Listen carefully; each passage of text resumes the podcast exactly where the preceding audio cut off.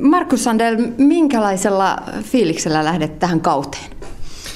Aika innokkaalla fiiliksellä kyllä. Että niin kuin, varsinkin nyt, kun viime viikot on ollut aika haastavia ja Itävalta on tullut tosi paljon lunta eikä olla päästy kunnolla treenaamaan, niin se nälkä, että pääset laskemaan, niin on, on aika iso.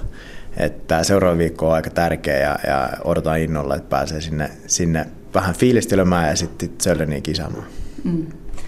Mitä tavoitteita sulla on? Ää, siihen Sölleniin vai koko kauteen? Molemmat. No kyllä niin kuin se päätavoite on tietenkin se, että mulla on muutama eri. Päätavoite on se, että mä haluan voittaa. Mä haluan päästä sinne, sinne palkintopalille ja mä haluan olla nopein. että se on aika selvä juttu. Mutta se toinen tavoite on se, että miten mä pääsen sinne. Ja, ja mulla on ollut ongelmia sen kanssa, että, että mä oon yrittänyt, yrittänyt liian nopeasti tavallaan tavoitella sitä voittoa ja, ja halunnut sitä liikaa. Niin äh, mä oon laskenut tai ottanut liian härski ajolinjan ja silloin samalla mä eliminoin mun parhaita niin kuin, ää, ää, no, puolia. puolia, kiitos.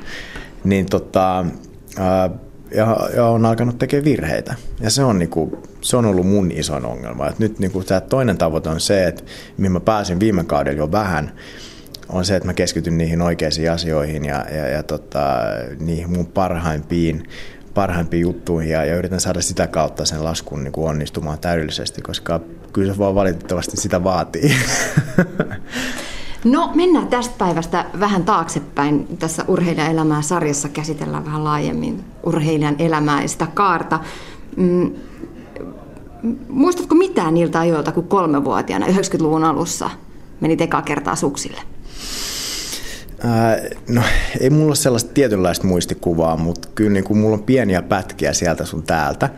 Ja, ja mä vedin siis Fajan kanssa valjaissa ja, ja, ja silloin Granin rinteessä oli vielä semmoinen iso, siinä oikeassa alareunassa oli semmoinen iso kuoppa, jossa oli jotain, en mä tiedä, neljä, viisi puita. Se tuntui silloin ihan valtavan kokoiselta. Ja jostain syystä mä vedin aina sinne, että Faija joutui kiskoon mut sitten sieltä takaisin, kuopasta takaisin ylös. Mutta mut tota, kyllä ne on hauskoja aikoja siitä, siitä tai se koko Grani aika.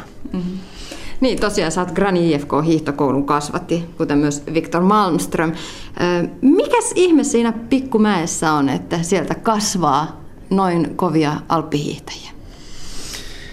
Äh, no, se on vaikea. Tosi moni on kysynyt sitä. Ja, ja, ja okei, ensinnäkin se, että, että, että meillä on valtava porukka siellä. Siellä on tälläkin hetkellä yli tuhat lasta.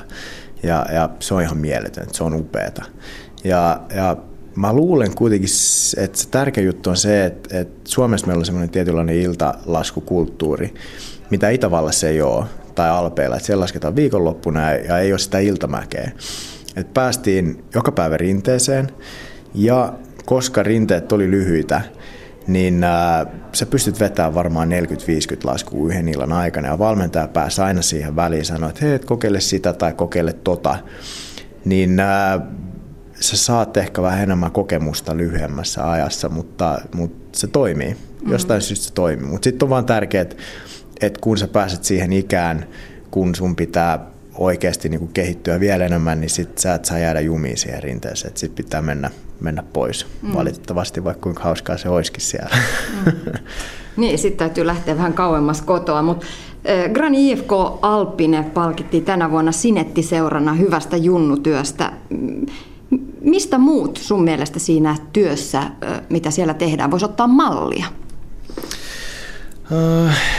No mä luulen, että niinku se tärkein on on, on tietenkin se henki ja semmoinen tietynlainen ähm, hauskuus, mitä junioreille ja, ja näille niin kuin nuorille yritetään luoda. Että, että niin kuin, se, että jos sulle ei ole hauskaa, niin, niin et sä silloin oikeasti halua tehdä sitä loppuun asti. Ja se on mun mielestä tosi tärkeä juttu. Ja, ja semmoinen tietynlainen niin kuin työn ilo on, on, on aina ollut aika korkealla meidän seurassa. Ja, ja, tota, ja, ja se on yksi asia, mistä, mistä voisi ottaa malli, jos haluaa ottaa.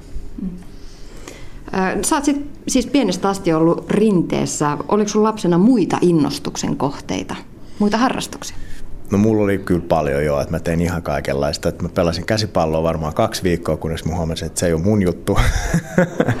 ja tota, pelasin foodista tosi tosi pitkään. Mä joudun sitten 15-vuotiaana valitsemaan, että haluanko mä olla alppihiihtäjä vai fudispelaaja, koska mä en saanut sitten enää peliaikaa, koska mä olin koko ajan alppihiihtoharjoituksissa. Ja, ja sitten mä kokeilin melkein kaikkia lajeja vaan mitä voi. Et mä, mä liikuin paljon ja, ja, ja meillä oli hyvä porukka siihen aikaan vielä Granissa, noita nuoria kundeja, niin, niin ei ollut ainakaan tylsiä hetkiä. Mm. Mikä siinä alppihiihdossa sitten veti pois futiksen parista? No mä luulen, että se tietynlainen, okei, okay, mä, mä diggaan joukkueurheilusta, mutta mä en ole ehkä joukkueella ihminen. Että mua harmittaisi tosi paljon, jos mä pelaisin niin kuin elämäni parhaan pelin, mutta joku muu voisi kämmätä sen mun puolesta. Tai sitten toisaalta, että jos mä istuisin penkillä ja voittaisin silti Suomen mestaruuden tai, tai MM-kulla, niin se ei niin kuin muusta tunnu ihan oikein. Mä tykkään enemmän siitä, että niin kuin kaikki on mun omissa käsissä. Että jos mä voitan, niin mä voitan tietenkin niin kuin mun, mun joukkueen taustatyöllä. Mutta sitten myös, jos mä kämmään, niin sitten mä, mä otan kaiken kreditin sitten niinku itsellenikin, että, että mä oon kämmännyt. Ja, ja se, plus sit se, että, että siitä puuttuu se vauhdin hurma. Ja kyllä se, niinku se vauhti on hauskaa. Mm-hmm. Sä oot muuten käynyt aina silloin tällä tapaamassa lapsia siellä kauniaisten laskettelurinteessä. Millainen esikuva sä haluat olla niille pikkulaskijoille? No mä haluan näyttää niille tietenkin, että niinku että hauskaa pitää olla ja, ja, ja se, että, että, että jos sä niin kuin oot motivoitunut ja, ja valmis tekemään sitä työtä, niin varmasti saat jotain, jotain niin kuin palkitsevaa siitä irti. Että, että niin kuin, ei tietenkään kaikkien ura voi viedä siihen voit, maailmankapin voittoon, kun mä tiedän, että vieks munkaan, mutta mä tiedän ainakin, että niin kuin tämän kaikkien työn kautta, niin, niin tota, ihan varmasti mä oon oppinut ihmisenä paljon, paljon asioita ja, ja, ja, ja sen mä haluan tuoda niille esille. Et, et, se on hauskaa tälläkin kaudella mulla on oma, oma Marcus Sander Racing School, semmoinen portti, porttikoulu tuolla Granissa ja, ja tota, siihen mä tuun varmasti menemään aika usein moikkaamaan, kunhan mä vaan oon himassa. Mm. sun elämä, Markus Sandel, näyttää tosi kiiltokuvamaiselta kauniaisista kotoisin oleva hyvännäköinen kundi, mutta Vaikeuksiakin on ollut matkassa. Vuonna 2009 loukkaannut vakavasti ja toinen munuaisesi jouduttiin poistamaan. Miten tällaiset tapahtumat on muuttanut sua tai vaikuttanut sun elämän asenteeseen?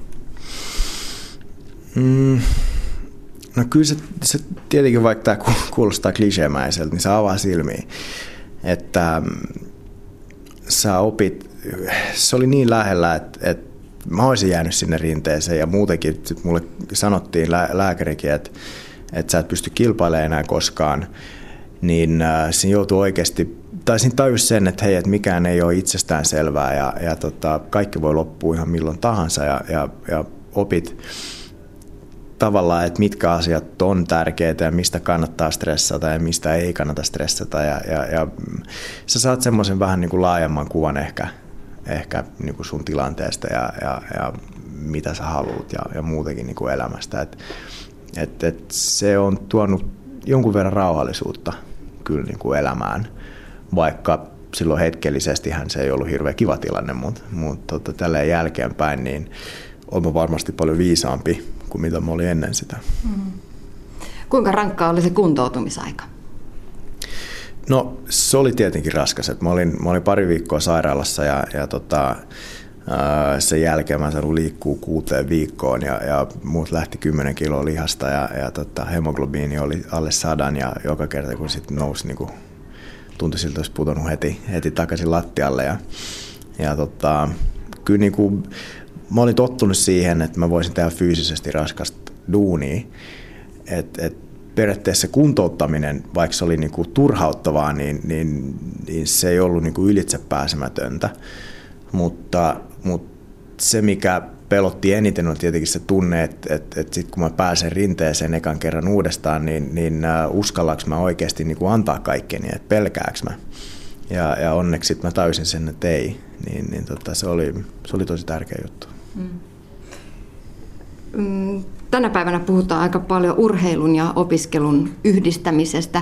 Urheilijoille, nuorille urheilijoille pyritään rakentamaan urheilijan polkuja. Miten opiskelu on mahtunut sun elämään?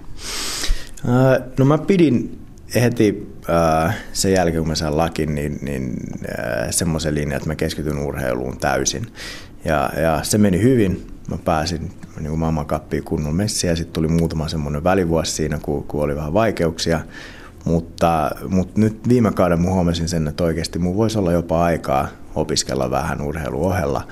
Ja, ja Haakaheliaan tuli tällainen uusi urheilu, urheilulinja tai semmoinen niin kuin, ää, liiketalouden pilottiryhmä. Ja, ja, tota, ja mä menin siihen mukaan. Ja se tähän asti ainakin se on ollut, ollut aika hauskaa ja motivoivaa. Että mulla on kuitenkin melkein 7-8 vuotta siitä, kun istuin viimeksi koulun penkillä, niin, niin ää, se on ihan hauskaa. Aluksi se vaati vähän, vähän niin kuin keräämistä, ja varsinkin kun se on suomeksi, kun mä oon aina käynyt ruotsiksi, ruotsiksi kouluun, niin tota, se oli erilaista, mutta, mutta mä oon päässyt hyvin, hyvin, hyvään vauhtiin. Ja, ja mun mielestä se on, tietenkin niin kuin urheiluuran jälkeen sä kerkeet tähän kaikenlaista, mutta, mutta mm, mä haluaisin vaan niin kuin uusia haasteita ja, ja, ja, ja vähän saada semmoisen vastapainon siihen urheiluun. Mm. No, Oletko miettinyt urheiluuran jälkeistä aikaa, että mikä susta tulee isona? Mm, joo, kyllä mä aina välillä funtsin sitä ja, ja tietenkin mä haluaisin niin kuin olla urheilun parissa vielä duunissa, mutta, mutta mä luulen, että mä menen sitten siihen niin bisnespuolelle. Et, et tota, varmasti joku semmoinen duuni, missä miss pystyy vielä liikkuu paljon ja seurata urheilla, urheilua ja, ja, ja auttaa urheilijoita ja, ja tota, olla siinä, siinä niin kuin bisneksessä mukana ja kehittämässä juttuja, niin, niin se olisi varmasti mielenkiintoista. Markus Sander, sitten muutama sana arkisesta elämästä. Millainen on sun tavallinen päivä? No kyllä se, se riippuu vähän siitä, että missä mä oon ja mikä vaihe kaudesta, mutta kyllä niin kuin, kauden aikana niin mennään aamurinteeseen. Sitten tota, tänä vuonna on silleen, että niinku ensin syö lounaa sitten opiskelee hetkeä ja sitten käy vielä treenaa jonkun fysiikkatreenin siihen päälle ja, ja tota, hoitavat, hoitavat jutskat siihen vielä, vielä mukaan ja, ja tota, käy rentoutuu suhkus, tai saunasta tai suhkus jonkun hetken ja syömään ja sitten on aika lailla kuittio, että sitten voi mennä nukkumaan sama rumpa seuraavana päivänä. Onko sulla jotain harrastuksia tai kiinnostuksen kohteita, joilla sä saat ajatukset pois sieltä rinteestä? Kalastus on aina ollut mulle semmoinen tärkeä juttu ja, ja, ja mä oon ihan pienestä asti kalastellut paljon mun serkun kanssa ja se on, se on ihan se ykkösjuttu, juttu, juttu tota, ää, mikä saa mut ihan, niinku, ihan pois siitä, siitä niinku urheilijan urheilijan stressistä ja paineesta. Mm. Mikä alppihiihdossa sinua jaksaa kiehtoa? No tietenkin se, se fiilis, kun, kun sä saat onnistuneen käännöksen ja onnistuneen laskun, niin se on, se on tosi makea, se on mieletön. Mutta kyllä se on se, se, niin kuin se polku siihen huipulle, että, että se, niin kuin se halu, halu voittaa, voittaa, niin kyllä se pitää mut siinä, siinä messissä vielä. Mm. No mikä on maailman siistein paikka laskea? Äh, Alttabaadi on kyllä yksi hienommista. Se on, se on ihan järjetön. Et siinä koko ajan tapahtuu jotain ja vauhti on kova ja se on jyrkkä ja, ja, ja tota, rinne kääntyilee ja kumpuilee, niin, niin se joudut taktisesti ole aika, aika vahva ja fiksu siinä, niin se on, se on, se on hauska. Lopuksi vielä Markus Sandel, millaista on sun urheilijaelämä? Äh, raskasta, mutta hauskaa.